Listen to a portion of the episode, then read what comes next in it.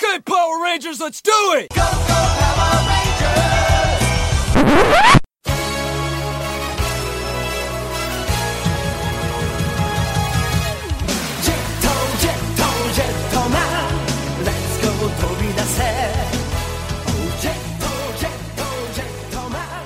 Welcome to the Super Sentai Brothers. This is episode 28 of The Jetman with a Golden Gun, the internet's best and only podcast dedicated to Chojin Sentai Jetman.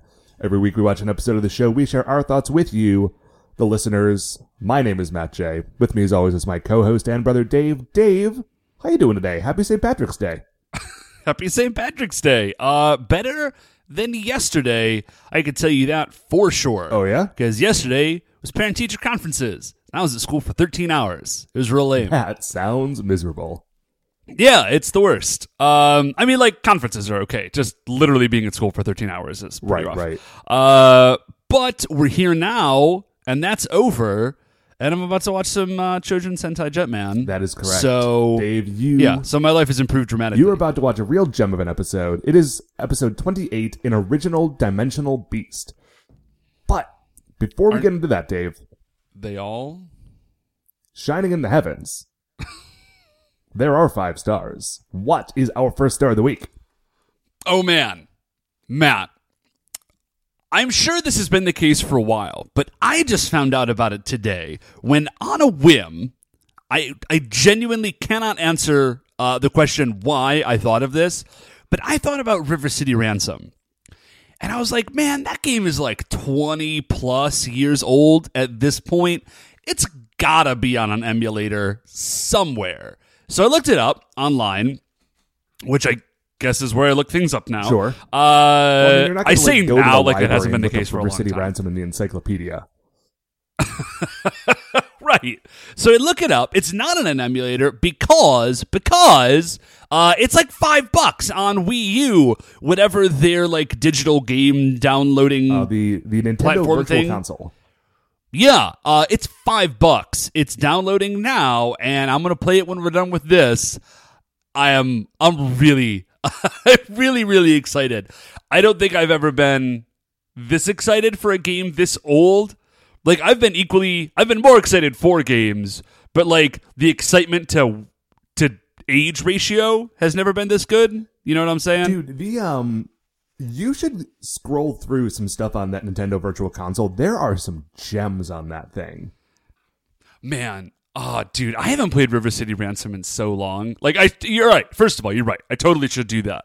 Uh, but man, River City Ransom is so okay. Sorry, River City Ransom is a Nintendo game, uh, and it is like kind of one of the original action RPGs. Oh, it's a, really? well, it's more. It's a side scroller beat 'em up with uh like RPG elements. Yeah, I mean, like you're definitely beating dudes up, bad guys. You're beating up bad guys, uh, and you're taking their money and you're using their money to buy like kung fu training manuals, but also you're using it to buy uh, like food that heals you, but also levels up stats. I guess. Um, it's awesome, and you just like you just run around and you learn uh, what is it, Dragon Punch, which makes you just punch super fast. And no, Stone Yeah, I was Fist. say, it's it's Dragon Kick. Yeah, Dragon Kick, Stone Fist, uh, Acro Circus, which makes you like hurt dudes by jumping into them. Uh, then there's Javelin Man, the superpower where you can pick up the unconscious bodies of the thugs and throw them at each That's other. right. You yeah, and each other. You can pick up each other and use each other as a weapon, I think. And then uh, Grand Slam, which is when you pick up a weapon, you like you swing the weapon super fast. Uh, what is our second star of the week, man? Dave, our second star of the week is, uh, as previously mentioned, uh, we are the recording on St. Patrick's Day. Yes, Happy St. Uh, Patrick's these are our Day big St. Patrick's Day plans this year. Um, I hope you all appreciate this. Uh, so, I'm 33, man.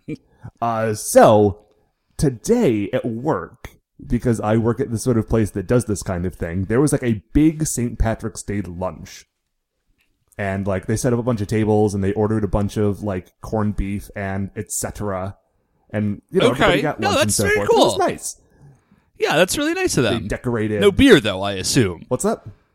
Like no beer or anything. Oh no no no! I it's assume. not that kind of place. It is a sandwich Okay. place, not a beer place.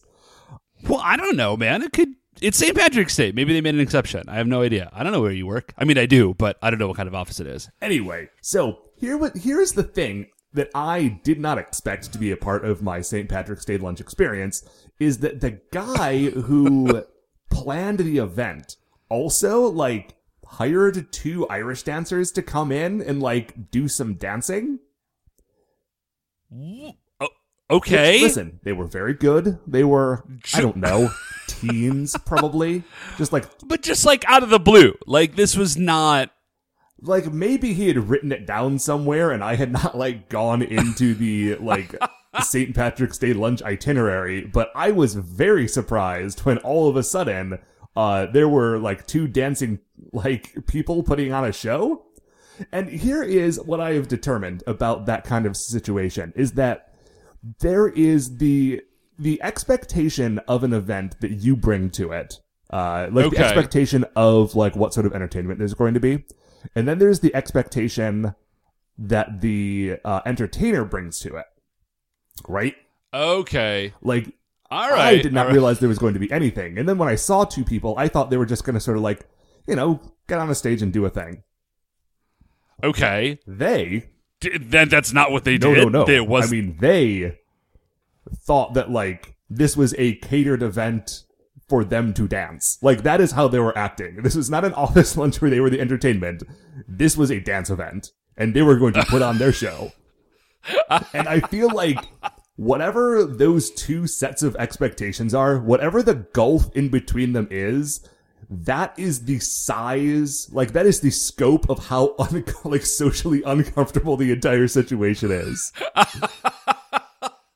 because like Man. they're going into like long explanations. They had microphones. And like they were really getting Like, about the it. dances? They were telling us about like their history with dance and like how proud of each other they are and like what tournaments they're going to go to next, which is great. You know, good for them. No, yeah, no, wonderful. Good But for them, right? Not what I thought my lunch was going to be. and what's Dude. what was doubly bad is like you know it's Irish step dancing, right? And I like Irish step Yeah. dancing. No, it's really But cool. here's the problem with Irish step dancing, Dave, is that depending on like the layout of the seating arrangements, if you're not in the front row of watching people do Irish step dancing, if they're not like on a stage or if you're not on like risers or something, uh, you have no idea what is happening because all of the action is going on like below the waist, and I could You not see them. So basically, I sat there at lunch eating my sandwiches, listening to people get very serious about their dance careers, and then from my perspective, standing still for five minutes at a time and occasionally like kicking up as high as their heads. And that was my lunch. God. Oh, dude, wow, the school, we didn't do anything for St. Patrick's Day. Uh, like a couple people wore green, but it's so like not on the radar for my high school that it was just like just nobody did anything. It was, and actually, it was senior skip day, which seniors continue to insist is like a real thing. I do not know why seniors think that like if they just insist that they get a day off, they're not supposed to get in trouble for it. right. So like I had some kids in class and they were like, "Oh, we're not going to be here tomorrow." And I was like, "Why not?" And they were like, "It's senior skip day." And I said, "Oh, well then I'm marking you absent and like deducting points for the day." And they're like, "But it's senior skip day." And I'm like, "That's not a thing. Right, like, you That's just you to decide that deciding you not to come to school." right. Like that's not how this works. Uh, and they're continually amazed that that's like every year that they're amazed that it's not like somehow sanctioned. Uh, I remember when we were in high isn't. school, like when people tried to do senior skip day, it was always on St. Patrick's Day. And they were like, oh, yes, we are going to skip school and we are going to go downtown and watch the parade. And my dudes, like, that is not worth your trip. Like, yeah, it's super not, not especially if- if you're in high school. yeah, I don't know if your city has like a really great St. Patrick's Day parade. Cleveland has a very well attended St. Patrick's Day parade, but it's nothing. It's like cars driving down a street with local politicians sitting in the back and sort of waving to you, and then you have like children dancing and a couple of pipe bands. and maybe Dude. a float, and that is your entire situation, and you get to stand like outside. I love Cleveland. four hours? You would think Yeah, you would think that we would have a better parade cuz Cleveland is lousy with the Irish. Like they're everywhere. Oh yeah, the the Cleveland Irish Cultural Festival is great. Oh yeah, that thing's awesome. I go to that thing every year. Um, I actually was just so like uh, the primaries were earlier this week, right? And I'm like looking down the ballot, and all the judges, it's just like O'Shaughnessy, McLaughlin, like you know, like Patty O'Reilly, like it's just like Irish, Irish, Irish, and then occasionally like an Italian guy in there. Uh, and I just got a kick out of it because all like if you know anything about Cleveland, that's super hilarious because like all our judges are Irish uh, or Italian. So um, yeah. So happy St. Patrick's Day. It sounds like a real uh unique lunch. Yeah, it man. was. Uh, hey man, the sandwiches were good. I love a corned beef Uh, sandwich. anyway, Dave, what is our third star of the week? Oh, okay. So a third star of the week, Matt. I didn't want to talk about it last week because the movie had just coming out. Had just coming out. Yeah, those are the words Uh, that's some- there. That's not. It's some old English for you there, I guess. Um, but this movie had just come out last week, uh, 10 Cloverfield Lane. So let's talk about it this week because it's super, super good. Um, okay, so uh, this movie was really excellent, man, on a couple of levels. I should ask real quickly. You're not like planning on seeing this movie, are you? No, no, no. I did. I am not planning on seeing this movie. I Okay, I just never saw the original because it's a Cloverfield, so you know, I'd feel like I don't want to watch the sequel. This is this is a sequel to Cloverfield, right? The big monster gets back up. It is no, no, no, no. It is billing itself as a like spiritual successor, but it is not a direct sequel. Okay. Okay. Uh, okay, so the movie starts, and it's like it's this girl, and she uh, she leaves her husband or boyfriend or something, and she's driving along, and then she gets in a car accident, and then when she wakes up, she is in like an underground fallout bunker. Okay, All right. And uh, the dude who owns the bunker is John Goodman, I love that guy. who is fantastic. I love John Goodman. He's fantastic in this movie. Uh, and basically, it's him. It's John Goodman, whose name is like Walter, and then uh, another Wait, dude, John Emmett, Goodman is in this movie. His name is Walter. yeah. Okay. I feel like Why is I feel that- like is- that's taken. Is that a thing? John? Goodman was named Walter in The Big Lebowski. Dave. Oh, he was. Okay, maybe he's not actually named Walter Did in this movie, Dave, but let's you just call watch him The Big Lebowski. I, I may have, Matt. No, I don't think, honestly, I don't know if I'm doing it justice because it's so uh, well crafted. Like the pacing of this movie is fantastic because just when you think you've got it basically figured out, they kind of throw in the next little element and you're like, oh, oh, dang, I thought I had this figured out. I totally did not have it figured out. And they're like, no, you did have it figured out. You just didn't think you did because we tricked you. And uh, I mentioned it before, but I really love being tricked by movies and television shows. Um, and so, man, the movie was fantastic. I know I've just talked all about it and basically given away the ending. Yeah, so I but, guess uh, uh, spoilers for 10 Cloverfield Lane. Spoilers! You should so. I mean, it's still a really, really excellent movie. It's very, very well acted. Everybody involved is uh, really well done. And also, I think this is the the coolest part. This movie has a cast of th- three people. No, sorry, four. And like the fourth person is in the movie for like literally thirty seconds. Um. So basically, this movie has a cast of three people, and uh, you basically don't notice if that makes sense. Like it's ever like, oh wow, it's just these three people. Like ev- the interactions are like super intense, and uh, the characters are really well developed. that and sounds pretty uh, cool, It's dude. just yeah, it's a really really excellent movie. I would um I wasn't gonna see it because I thought it was like a horror movie, and then they're like, no no no, it's a suspense movie, and I was like, well, I don't like horror, but I like suspense, so yeah. So um. Comes highly recommended, man. Ten Cloverfield Lane, really well done movie. Right on. Yeah. So, what is our uh, fourth star of the week, Matt? Dave, our fourth star of the week is something that has been going on for a very long time, but I have only just been made aware of it. Uh, Dave, Okay. our fourth star of the week is the name of the year bracket. Okay. Oh, okay. Now, the name Is this like the a name of the year bracket, um, it is it is exactly what it sounds like. It is a bunch of names, real human names. okay? um, they have to they have to be a real person's name. They have to never have been entered into the tournament before.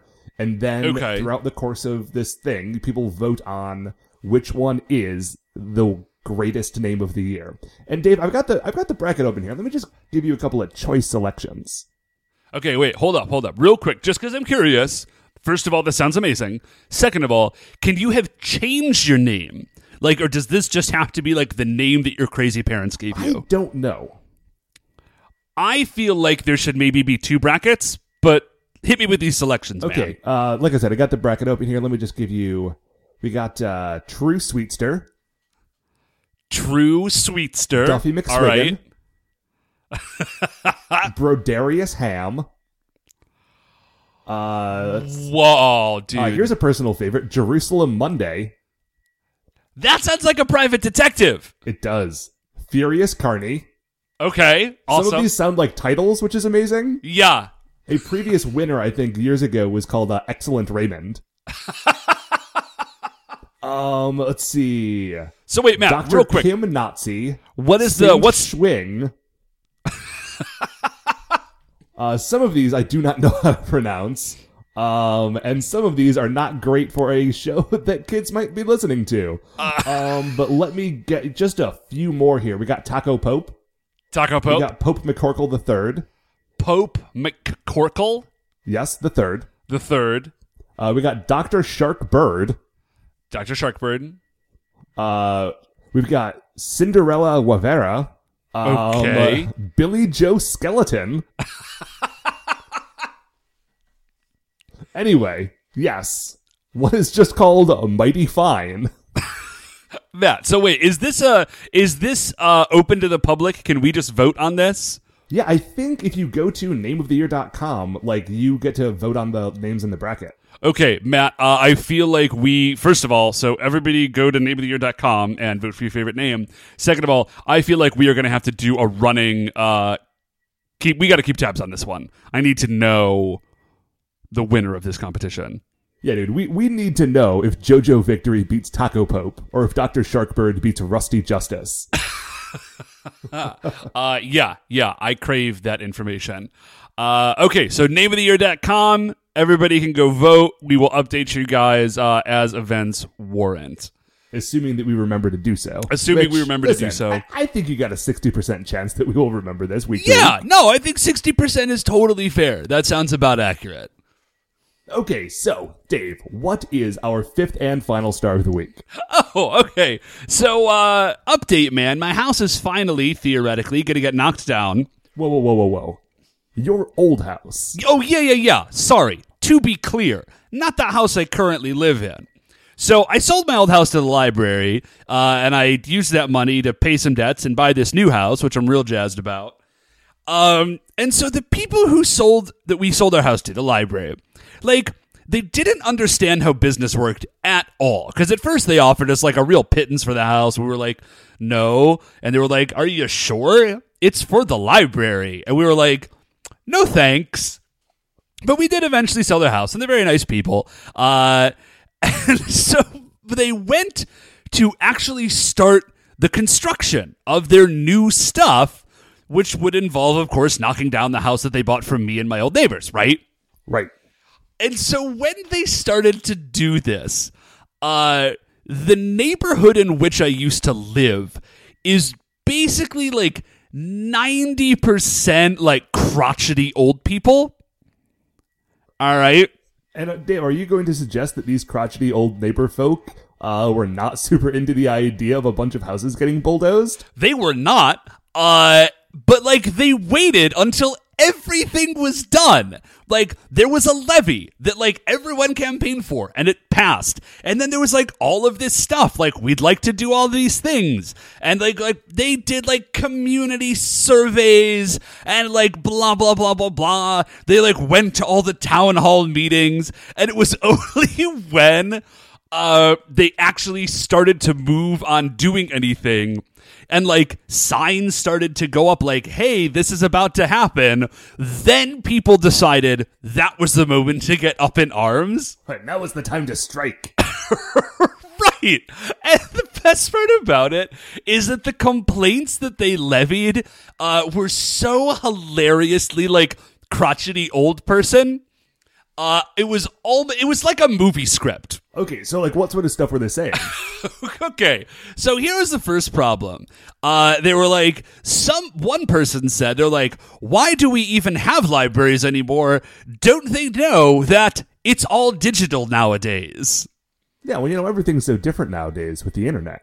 Yeah, it's all internet now. Everything's digitized. So why do we even have libraries? Uh, they were complaining. was not even just advocating that they not put in a larger parking lot. They were advocating the, about the abolition of libraries as a like community feature. Yeah.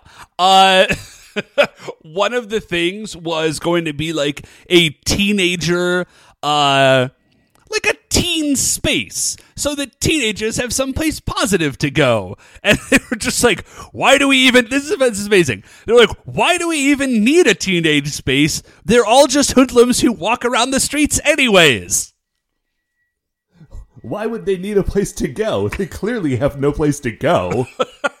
right.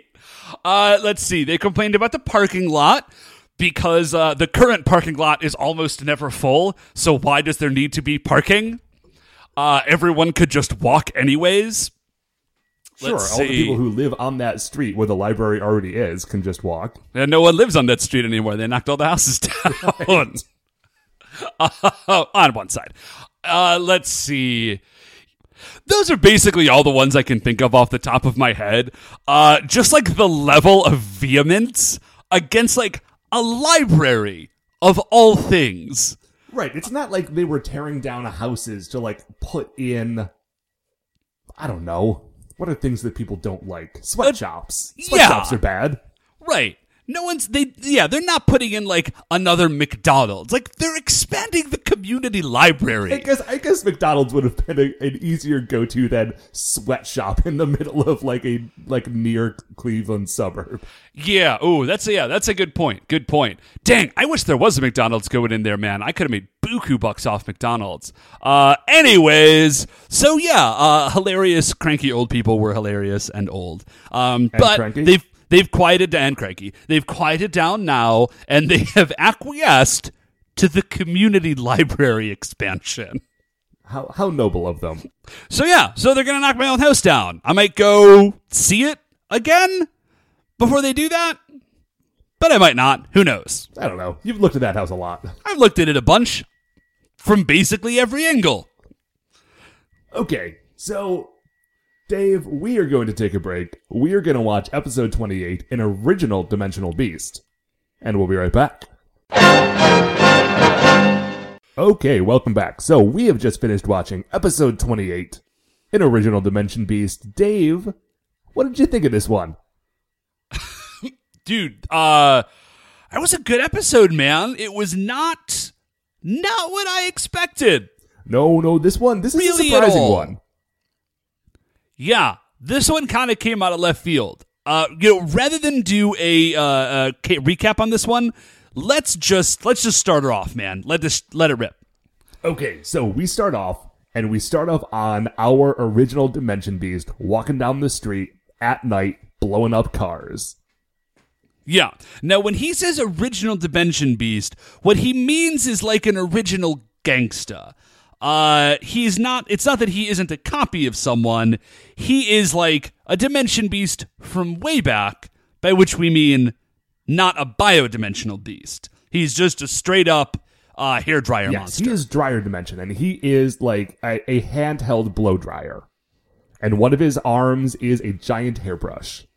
And I think is the other arm Yup. like a giant pair of scissors. I think it's supposed to be like reminiscent of scissors. It's just like a big clawy thing, kind of. Uh, so he blows it up, and then he starts shooting fireworks out of his blow dryer head just into the sky.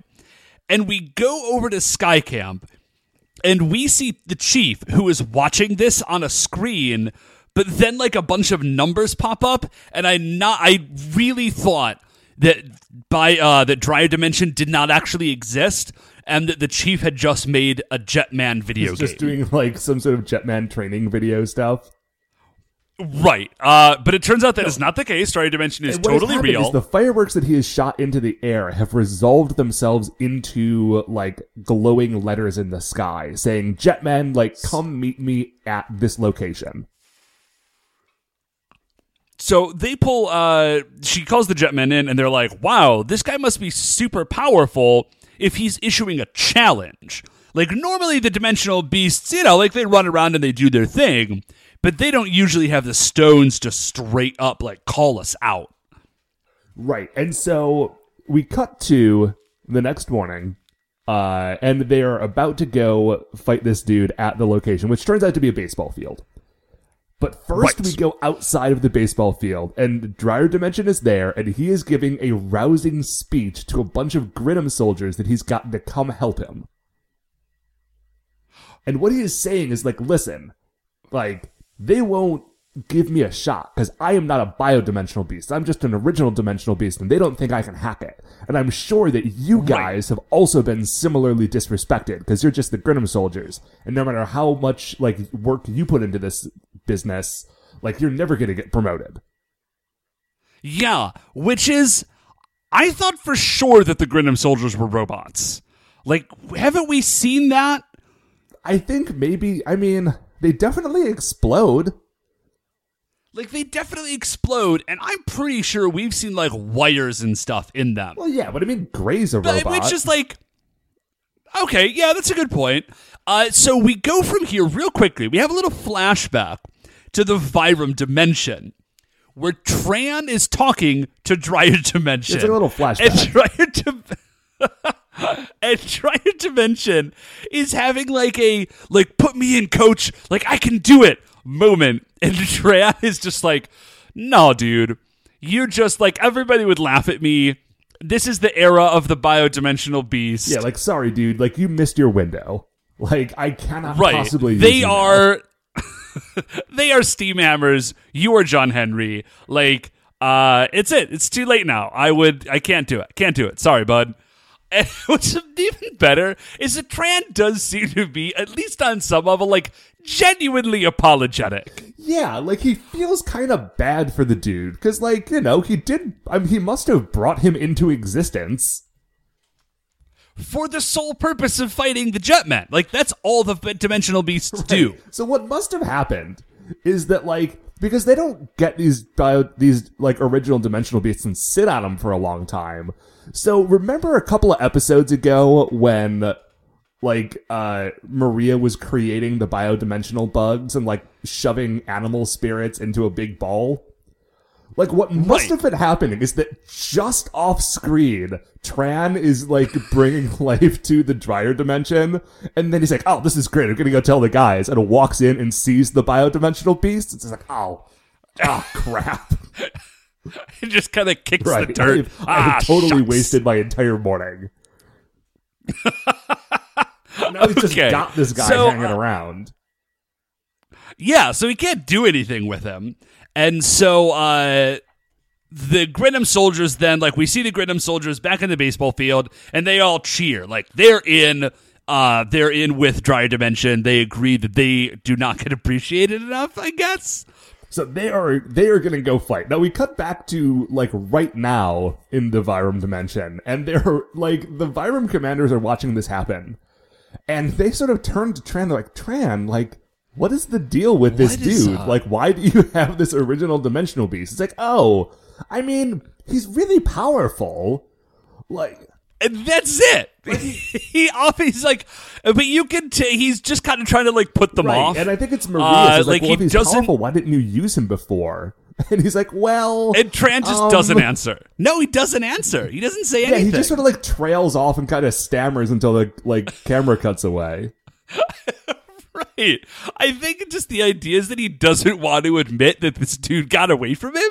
And so now he has to claim him because there's only four Vyram commanders. And they all know that it's not theirs. So clearly it's Tran's. So now he just has to kind of ride it out. and just like hope for the best. Okay. Right. So the Jetmen arrive at this baseball field and they're like looking around because they don't see anyone. And Dryer Dimension appears.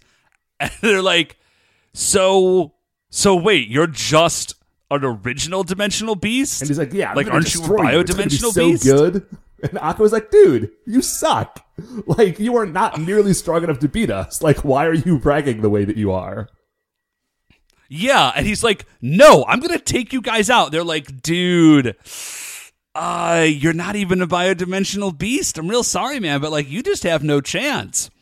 So the Grinam soldiers show up, and they're all in baseball uniforms Which is for beautiful. reasons I don't totally comprehend. Uh, and Ako literally says, "Like, oh, they're Grinam baseball soldiers. Like, how cute."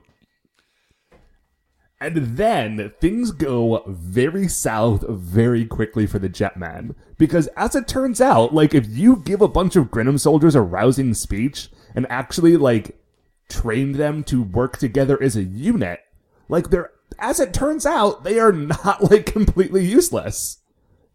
Yeah, because Dryer Dimension starts shouting out commands. He's like, Formation Z or whatever. And they're like doing stuff and pulling off moves. And at first, the Jetmen are pretty unimpressed. Like, they're taking out the first couple. But then the Grinam soldiers absolutely get the upper hand. Um, they're getting really weird. Uh, they take a moment to like creep on Ako. Oh, did they? I must have looked away to take my notes for a moment there.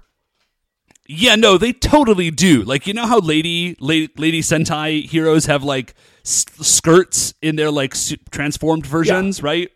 Uh, yeah, they absolutely like flip up Ako's skirt thing and are like peeping on her bum, Way to uh which I've way to be way to be the yeah. worst, I, listen, man, guys. I have just come to accept that this is just a thing. Like this is just a thing in Super Sentai, and for some reason, it's like hundred percent fine uh, in their world. But anyways, so uh, yeah, the Grinam soldiers like defeat And the Jetman. with the power of like baseball themed attacks.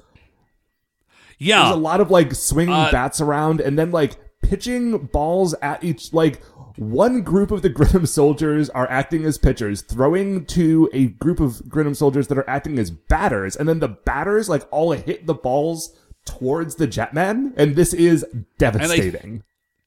Yeah, I think the balls Probably. explode. I'm not totally sure about that. Uh, so the Jetman, like, then Grinna, oh, sorry, then Drive Dimension sort of enters the fight in earnest. He blows the Jetman around, which at first doesn't work because, of course, like they're birds and they can fly. Uh, but then he turns on Heat Dryer, which is just a flamethrower, yeah, and like the and that is yeah, and, like, working. they are sort of being subdued. They can't really move around. They're sort of trapped in this flame. And then a cry comes Then- from off screen. Granny, just an old lady, like wanders in from off screen, and her grocery cart is rolling away, and she's kind of freaking Okay, out. We will find out in a moment that it's a grocery cart, but it looks for all the world like it's a baby carriage that she has like put groceries into. And she's running Oh, after it as though it is like a baby in a stroller that is about to like fall down a bunch of steps. And so the Jetmen are gonna they're trying to get over to help her. And Dryer Dimension turns around and is like, oh no, that old lady's groceries. And Dryer Dimension runs over to help. He catches the groceries before they fall down the stairs, which is very nice because Granny was super worried about her eggs. Which again, I And he carries she was concerned about the eggs, but I am convinced. Like I am convinced that not only is this what uh, Dry Dimension thought, but what we were meant to see is that like everyone involved except for Granny thinks that there is a child in that stroller. that's probably the case. Because again, this Uh, is not a grocery cart. This is like a baby stroller that she is for whatever Yeah. reason using to bring her groceries home. She doesn't have any babies anymore. She's a granny. So now she has a grocery cart. So he saves her groceries and actually carry because it went down the first couple of stairs and then carries them back up to the top of the stairs for her. Granny, by the way, not weirded out at all by Dryer Dimension. Yeah, and I don't know if the implication is meant to be that like she is like her eyesight is so bad that she can't tell that it's a monster. But in any case, she's just like, Listen. "Oh, you nice man! Like, thank you so much for helping me." And he says, "Oh no, no, don't don't think of it. Anyone would have done the same." right. I was only doing what anybody would do. And then she just leaves. Like she's walking away. And then Dryer Dimension like remembers that he's a dimensional beast. He's like, wait, no, I am Dryer Dimension. Like, I will kill you. And she just like waves at him and he says, Aren't you scared? And she says, You're such a nice man.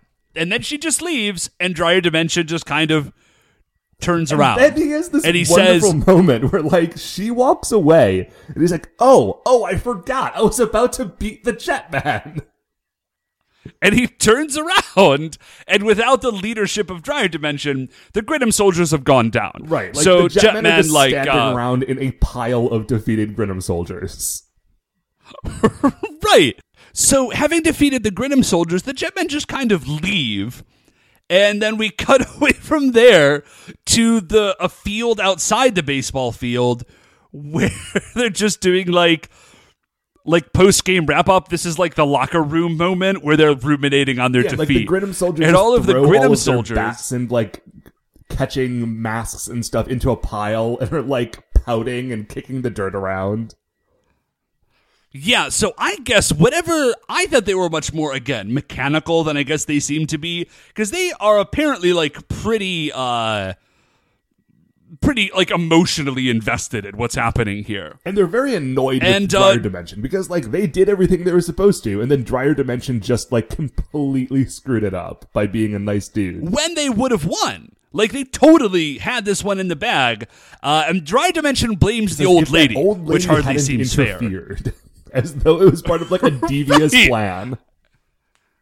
as though she has powers and managed to like overwhelm him with force uh, rather than him saving her groceries. And he says, okay, Okay. this is fine. We'll just move on to plan two. Because he has backup plans. So we go back to Sky Camp, and the chief gets another flashy message that says 0.7. No, no, no. She just sees it. That's right. She sees that uh, Dry Dimension has appeared at 0.702. She says, Jetmen, get over there immediately. So they go over, and it's, a, it's an old factory, of course. And so the Jetmen arrive. Dryer Dimension comes out. He's got the Grinam soldiers, and he yells, Grinam soldiers, like Formation V. And Formation V is just the Grinam soldiers. Like they run and jump, and then they just like hug the Jetmen. Yeah, just like jump on, and kind of like a dead weight, like grapple to them. And then Right. they transform into like vines that are, I'm pretty, it's just tree branches. yeah, I, It's tree branches that are wrapped around the Jetmen's arms. This somehow also stops them from running, but whatever. If an evil interdimensional, like maybe alive robot turns into a tree branch and wraps you up, I bet you would probably be so confused for a moment that you wouldn't remember to run. I'm going to be honest. I just watched it on TV, and I think I'm confused enough that I would probably forget to run. Uh, okay, so they turn into branches, the Grinam soldiers, not the Jetmen, and Dryer Dimension is about to turn on. Yeah, no, he he, does. the flamethrower. He uses heat dryer again. And so he is just flamethrowing, flamethrowing? He's throwing flame at the Jetmen, uh, who are powerless Their to stop suits him. feel like they're about to melt. There is like you can see on the back wall behind them like these scorched like reverse silhouettes because it's burning up the like the area around the Jetmen. The Jetmen are about to die right now. Game over. Like Dryer Dimension No more Jetmen. wins. Except, Except that his plans are foiled by the most adorable puppy. Yeah. A puppy just rolls up and it just starts nosing around Dryer Dimension, who is apparently ticklish.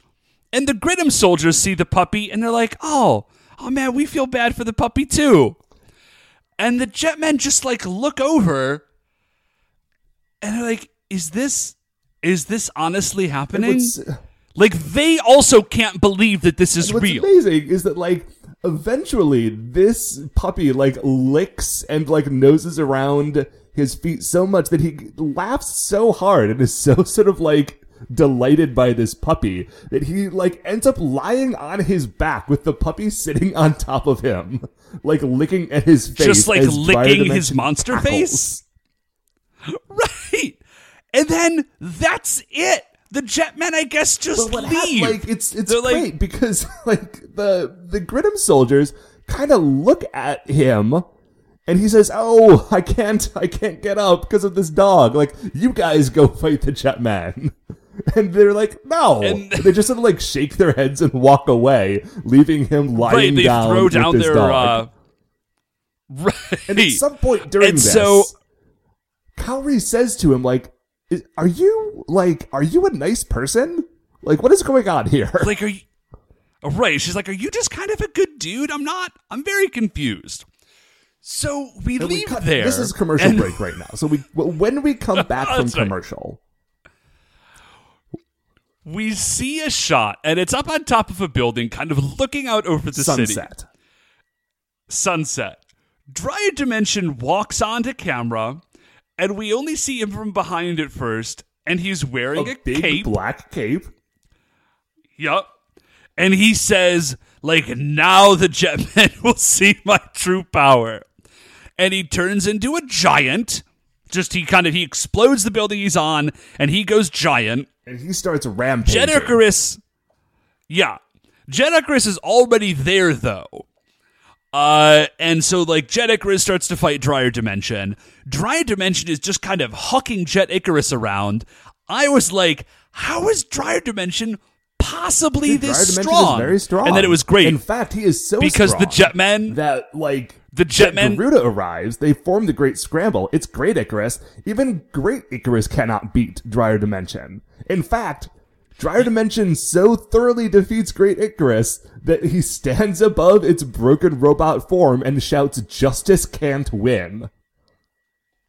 So we go from there to uh, the Vyram dimension, where Tran is walking up to Dryer dimension with a glass of wine, and Maria is sort of like fawning at his hand. And uh, Dryer Dimension is now the supreme commander of Yeah, the like, he is Vyram. He's defeated on the Jetman. throne. and I think Radiguet and it. Gray are like massaging his feet. Yes. Uh, and then Dryer Dimension wakes, he wakes up. up. and like falls off of a building into a pile of boxes. Yeah, he fell asleep at the factory, presumably because he got so tuckered out from playing with this puppy. Yes. Dryer Dimension rules. so we go to the park, and the Jetmen are kind of like driving around. They've got like the Jet Striker and the motorcycle and the and the Jeep and everything, and they're just looking for Dryer Dimension. I, I'm not sure what's going on because obviously they were there before when he was incapacitated by the puppy and could have taken care of it then.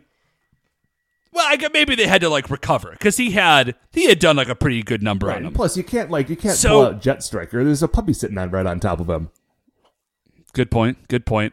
And so Kaori says again, she's like, maybe we shouldn't be fighting Dryer Dimension. Maybe he's just he's a really nice dude. Yeah, and the rest of the Jetmen are like, yeah, I've kind of been thinking the same. Like, he's definitely not a regular dimensional beast. Yeah, they're very confused. So they do hear, however, they hear some screaming off in the distance, and they run over, and uh, Dryer Dimension is down like underneath a bridge by like a river, and he's got these two schoolgirls, and he's threatening them. He's like, "I'm gonna kill them. I will. Sh- I'm a Vira monster. I'll, show, you how you." bad of a dude I am. I'm I'm such a villain. You'll believe me, I promise.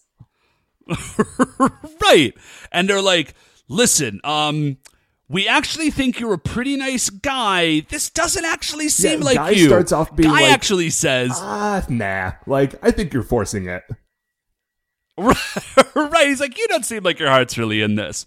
And so via Dryer Dimension is so he's like so upset. He's like, no, I'll show you. And he turns and he throws the girls into the water. And they're like splashing around and they look like they're drowning.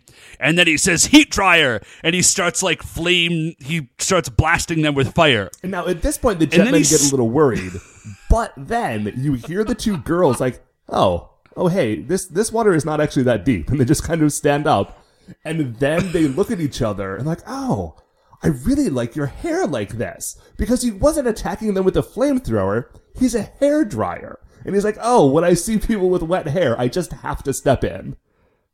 He's like, I can't help it. I need to dry wet hair. And they were both like, they're And- both standing there like equally admiring each other's like luxurious shiny hair. and they turn to him and they're just like, You did a great job. This is really nicely done. And he's like, No, I'm a dimensional beast. And then he like menaces them and they start to run There is away. a brief moment And in there where he's like, "Hey, do you think I did a good job?" Before he kind of catches That's himself. right. I forgot about that. And so the jetmen like just drop a ladder down so they can climb up. And Dryer Dimension is about to attack them again. And they're just like, listen, dude, um, you clearly do not want to be a Like, dimensional why don't you just Or like you don't want to be a don't you just- villain. like you clearly are a nice person. Like there's nothing that says you have to be a villain just because you're a dimensional beast. Like just be a nice dude. Here, climb up the ladder. Like we can chill. And Ryu says he's like, listen, we're not just fighting to defeat the Vyram. We're fighting for like world peace. And if you want to be cool, you could just be cool. And so he's like, I, I, okay, I guess maybe I can do that. It's like the Vyram never did anything for me. They actually kind of treated me really poorly. So, so yeah, I'm gonna be a good guy now. Then of course they're attacked. They are attacked by Tran, who I imagine has just been sitting in the Vyram dimension stewing this entire time. Yeah. So Tran appears. He's got some Grinam soldiers, and he says, "Why don't we attach a bio bug to you?" And he's like, got the bug with him. Which, what would happen if you attached a bio-dimensional bug to a dimensional beast? I don't know because he never gets the chance. So what happens is he's threatening to do this, and the Jetmen stand in their way, like, no, like cross change right now. We need to defend Dryer Dimension because he's our new bro. And so they go Right. start fighting the Grinam soldiers, and Tran says, like, hey, uh, Grinam soldiers, like, the one of you that can murder the Jetmen for me, I will trans, I will t- put this bug on you, and you can be a biodimensional beast, and that will be great, right? Which, how does that even work? I don't know, but whatever it is, like whatever they think the solution to that is gonna be, like the Grinam soldiers want it bad. I am very confused about that whole thing. Dude, again, Uh, it is episode 28, and we are still unclear as to what the dimensional and biodimensional beasts are. Dude, listen. I know, I recognize, we haven't said it in a while, but this is a show for babies. Like, I know that. And I understand that, like, the level of complexity that we are ascribing to this, like, kids probably would not think about, but it just. it's just. It's like writers. Mom and dad might be watching this show with their kids. Help Yeah, us out. I mean, listen, Help they- us. do they have to reinvent an entirely new, like, monster mythology every year? Yes. So, I, I understand some things are not always gonna, like, totally work, but this one in particular, I'm just not sure what would happen. Okay. Uh, so the Jetmen are trying to save Dryer Dimension. Uh, Dryer Dimension, at first he's just kind of hiding in the bushes. And then he has like a moment and he realizes that in fact the Vyram are his enemies and that the Jetmen are his friends. And so he kind of jumps up out of the bushes and he has turned good now. Tran has sort of finally betrayed him and he starts going to town on the Right, a soldiers. total face turn. Right. He uh is fighting fighting. Tran sees is it Kaori I or think it's Ako? Okay, I thought yeah. So he sees Kaori alone and he shoots like an energy blast at Kaori. Dryer Dimension sees this right at the last moment and manages to like jump in the way. So he takes the bullet for Kaori. So he's down. Like he's not dead, but he is out of commission. But this gives the Jetmen the Right. opportunity to summon Jet Striker and just shoot it at the Grinam soldiers and Tran, who managed to teleport away at like the last second. Yeah, I had a quick question about that. What happens to the shot that Jet Striker shot? It's Like, just like it didn't hit Tran in the Grinam soldiers because they teleport out first. So, like, that bullet hit something. I don't know, but whatever that something is had a bad day. I don't know, dude. Like it's Um, a giant flaming bird. Maybe it is sentient and just like flies away and has its like a has a nice be- afternoon off. That's super cool. I hope that that giant flaming bird is sentient. That's totally rad. Um, Man, everything else seems so- to be sentient in these shows. Sure, why not, man? Uh okay. So we go to Sky Camp. Where everyone is sitting around And- eating watermelon and wearing like kimonos as though they are at a slumber party. My assumption was that there's like that the release of this episode has to have coincided with like some sort of holiday. Some sort or of watermelon centric holiday. Yeah, maybe it's like a summer festival when like the watermelon, you know, like and you eat watermelon because that's when it's ripe, and you wear like you know like eh, traditional makes garb. sense. No, I mean that would I don't make know sense, if it's right? true, but it makes sense. Yeah, sure. And so they're eating watermelon, and the chief runs in, super excited, and she says, Hey, guys, we got a letter from Dryer Dimension. And so Ryu's like, Oh, yeah, yeah, hand it over. I'll read the letter for everyone. And Dryer Dimension says, Oh, I am now an apprentice in a small barber shop in like a rural village. And we cut to this small barber shop where Dryer Dimension is just like wearing an apron and sweeping up the hair around the barber shop. It is great. And like, I continue to be amazed because like everyone is just super chill about it. Like nobody seems to care that he is like an extra dimensional sentient hair dryer person. Um, they're just all really impressed with his intuitive take on hair cutting Which and is combing. wonderful because he is, you know, he is using his giant hairbrush hand to brush hair, but like, it's not actually a hairbrush. It's a big foam hand with like a bunch of like tentacle things coming out of it, roughly approximating a hairbrush that he's just rubbing on this guy's head. And the master barber comes over and he's like checking out his work. He's like, wow, you look like you have three years cutting experience and eight years of combing experience, which is an awfully specific oh, evaluation, I feel Incredibly feel. specific. And but Dry Dimension is very gratified. He's like, whoa, three years cutting, eight years, yeah. And he like is working on this kid's hair. And then he's like, okay, you're done. And the kid goes up, and Dryer Dimension goes to bow to him. But because he's a hair dryer, like the front of his head sticks out real far, and he like headbutts the kid accidentally. And he's like super apologetic. And the kid's like, ah, my head, but I guess it's okay. We get a little, no, And no, that's it-! That's not it. We get a little bit of, um, like narration at the end of the episode, and it says it looks like Oh, the Jetmen right. have set Dryer Dimension on the right path. If you see him out there, please say hello. That's I totally forgot about that. Uh yeah, and then that's the end of the episode. So Dryer Dimension just lives happily as a rural barber. Just chillin'.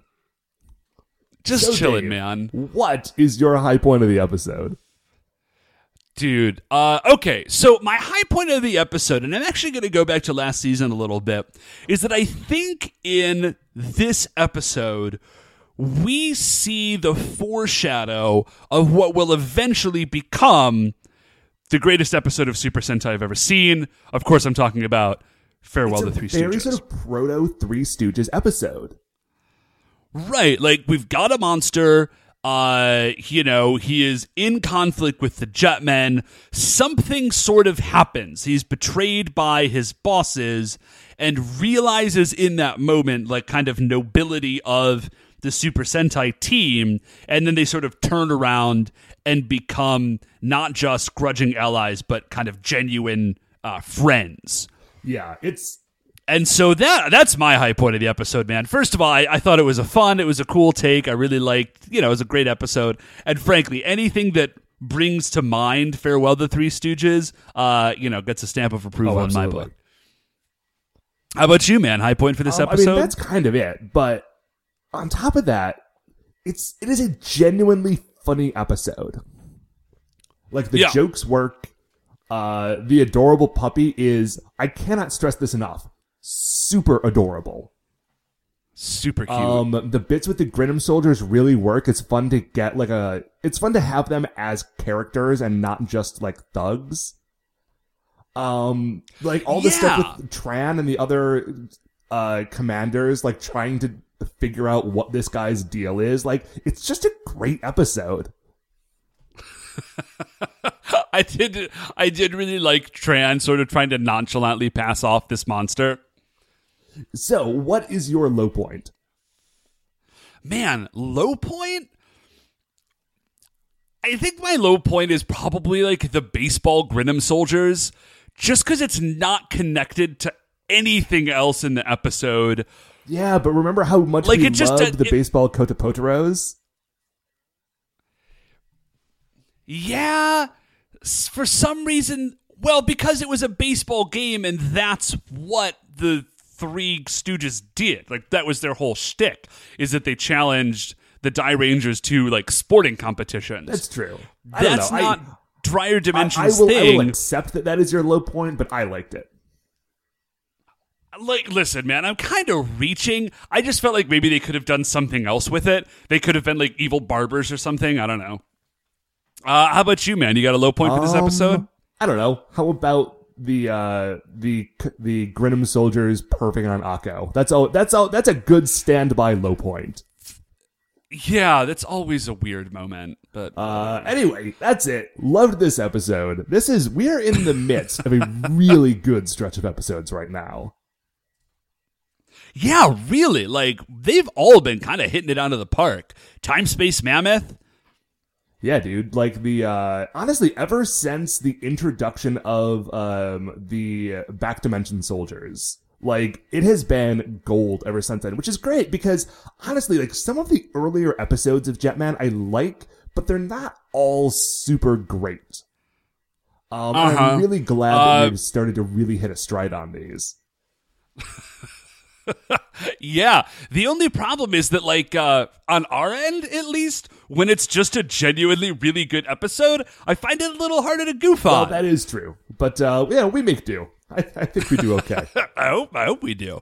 Uh, yeah, so I think that's it for us, right? Yep, that is going to do it for another episode of The Jetman with a Golden Gun. Before we finish up here, I'd like to remind you all you can email the show at Super Sentai Brothers at gmail.com.